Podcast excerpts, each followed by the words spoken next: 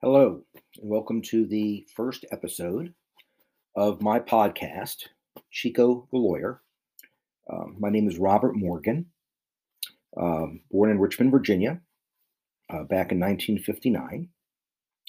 Uh, I'm licensed in Florida, Tennessee, and Washington State. Um, I got the name Chico uh, the Lawyer from the fact that Chico was my nickname that was given to me in college and that had to do with being able to play uh, multiple intramural sports um, without being caught or having a problem getting disqualified. It's a long story, and that's for a different podcast.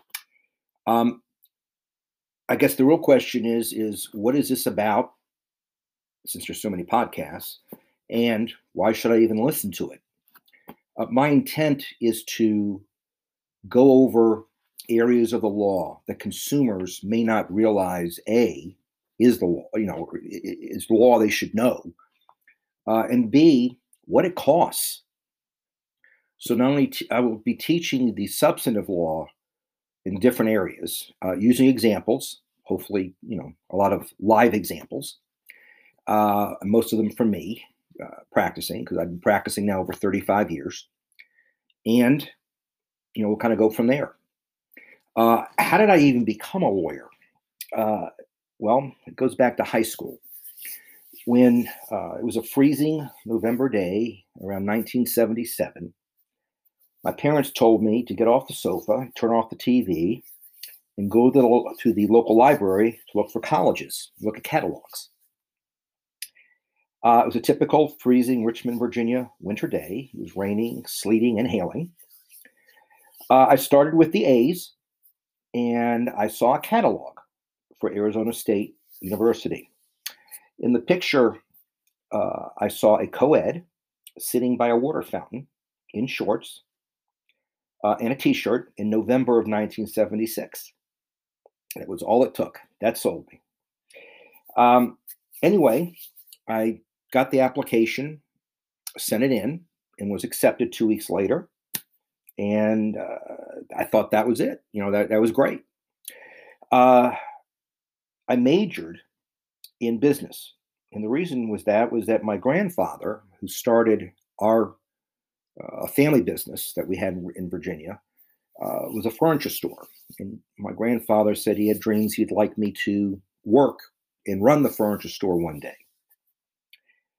So anyway, four years later, I'm getting ready to graduate uh, I get a call, and it's from my parents, and they said they had good news and bad news.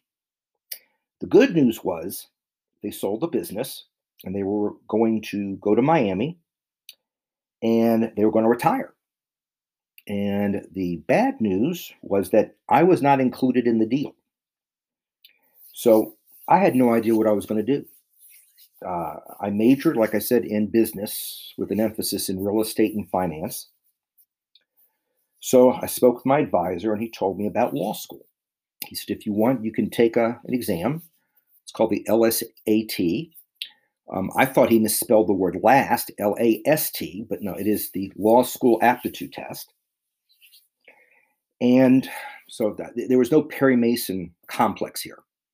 Uh, it was more a matter of, you know, do I want to do something? And I enjoyed the law classes I had in business school and figured you know, I'd give it a shot. Uh, no one in my family was an attorney. We had a couple of doctors, but nobody was an attorney. And of course, the doctors didn't like attorneys anyway, so but that's another story. Anyway, my uncle, smartest man that I know, um, was teaching, and uh, he was a radiologist. And anyway, he was teaching and uh, at the time, he was living in uh, Mobile, Alabama. And he said that you know, he met some people that were affiliated with a school called Mississippi College School of Law. I assumed that that was the University of Mississippi. And the reason being was because the school was right next to the Supreme Court, the Capitol, and all the major banking that is in Mississippi. So it certainly made sense because all the lawyers were located in Jackson, which is the capital. But what I found out was, silly me, that it was not the University of Mississippi. Instead, it was a private Southern Baptist school.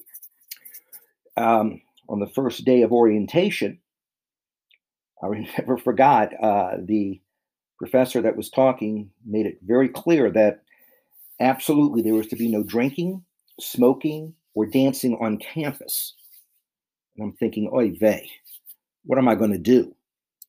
Um, I remember turning to a fella next to me, big burly guy with uh, a beard and you know, kind of long hair, and he was wearing a, a flannel uh, shirt.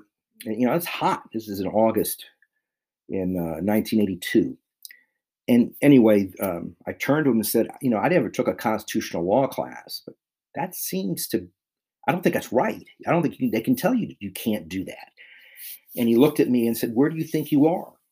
And when I told him that I thought that I was in Mississippi and that uh, the University of Mississippi, he looked at me and said, no, said, buddy, wake up.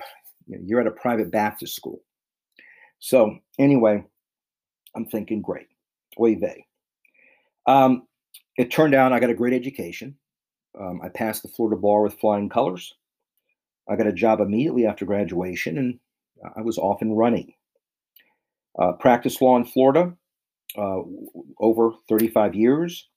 Uh, I have recently relocated to the Pacific Northwest to be closer to family and for some medical reasons. Um, and that's kind of where I got from being a lawyer. Now, practicing law, I practiced uh, in the area of estate planning, wills, trusts, probates, things like that. Um, elder law, uh, which is more long term care planning, and that's helping people get their government benefits so they don't pay between twelve and fifteen thousand dollars a month for a nursing home if they have uh, Alzheimer's. Um, and then also real estate. In Florida, there was sort of a joke that you know uh, when you practice estate planning or real estate, it really was death and dirt. And the reason being is, is no matter how rich anybody was, when they died, they probably owned a piece of land. Um, so you'd have to have a probate, and then you'd have to make sure you cleared the title of the house so that the kids could get it. Um, in addition, I also was able to gain ex- uh, substantial litigation experience because most of the lawyers in the office where I was practicing had no interest in doing litigation. And being young, you know, I was naive and I was also gung ho. I said, you know, I'll try it. So I, have got that going for me too. Anyway, what I want to do with this podcast, and hopefully that was an explanation that you not only understood, but kind of gets me to why am I doing this podcast? Um, and again, in my practice, I was always trying. It is you know ridiculous as this sounds. I, I like helping people, and I, I looked at all the various things that I could practice, and the areas I practiced specifically were to try to help people. Um, now, uh, I'm living in the Pacific Northwest. Uh, I love it up here. Um, I'm doing a lot of uh, pro bono work, which means free work for those who can't afford attorneys. And I'm doing it in the area uh, that I practiced in. I want to make sure you realize that um, I will not be discussing uh, criminal or domestic you know, slash divorce law. Uh, those were two areas. One, I didn't like in law school, and two, um, I had no interest in practicing it. So, if you have questions about things like that, um, we can certainly go over those um, and I can certainly try to get you an answer, but a lot of it depends on the state you're in, and I would probably need to refer you to local counsel. Um, there's no cost for this, obviously, because you're listening. Um, what I would hope, however, is on the site, there should be a way for you to be able to donate. And it would be appreciated if you donated, let's say, $10. Um, you know, just so uh, one, that'll give me the proceeds so I can continue doing this podcast.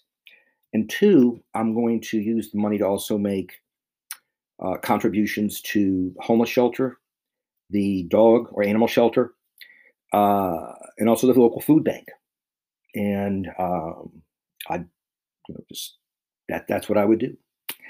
Uh, anyway, uh, also to the extent uh, because with podcasts, I have no idea where you're listening this or listening to this at. Uh, if you need a referral to an attorney, um, it is perfectly fine to uh, ask me, uh, you know, a request, and I'm happy to try to help you find an attorney. In fact, one of the first episodes after I'm done with this one is going to be is how do you find an attorney and what does it cost? And um, we'll be jumping on that in just a second. So anyway, um, the way to contact me is uh, the web uh, or the site. My email address is Chico, C H I C O, the T H E lawyer, L A W Y E R. It's all one word, Chico the lawyer, uh, at yahoo.com. And uh, I will do my best to get back and reply to you as quickly as I can. Anyway, that's my story. That's what I'm trying to do with this blog. And I'm hopeful that if there's, uh, again, you have questions, let me know. And then also, um, I will be going through different areas of law, sort of teaching. Uh, I taught, by the way, while I was still practicing law in Jacksonville. Um, I was an adjunct professor of law at the local law school there. And I taught, and I really enjoyed it. And because I'm sort of locked up now in the Pacific Northwest and there's really not much I can do, I figure I'll go ahead and keep teaching. I'll just do it by podcast. So, anyway, again, my name is Robert Morgan, and uh, I hope you listen to further episodes, and I look forward to your questions. Otherwise, have a good day.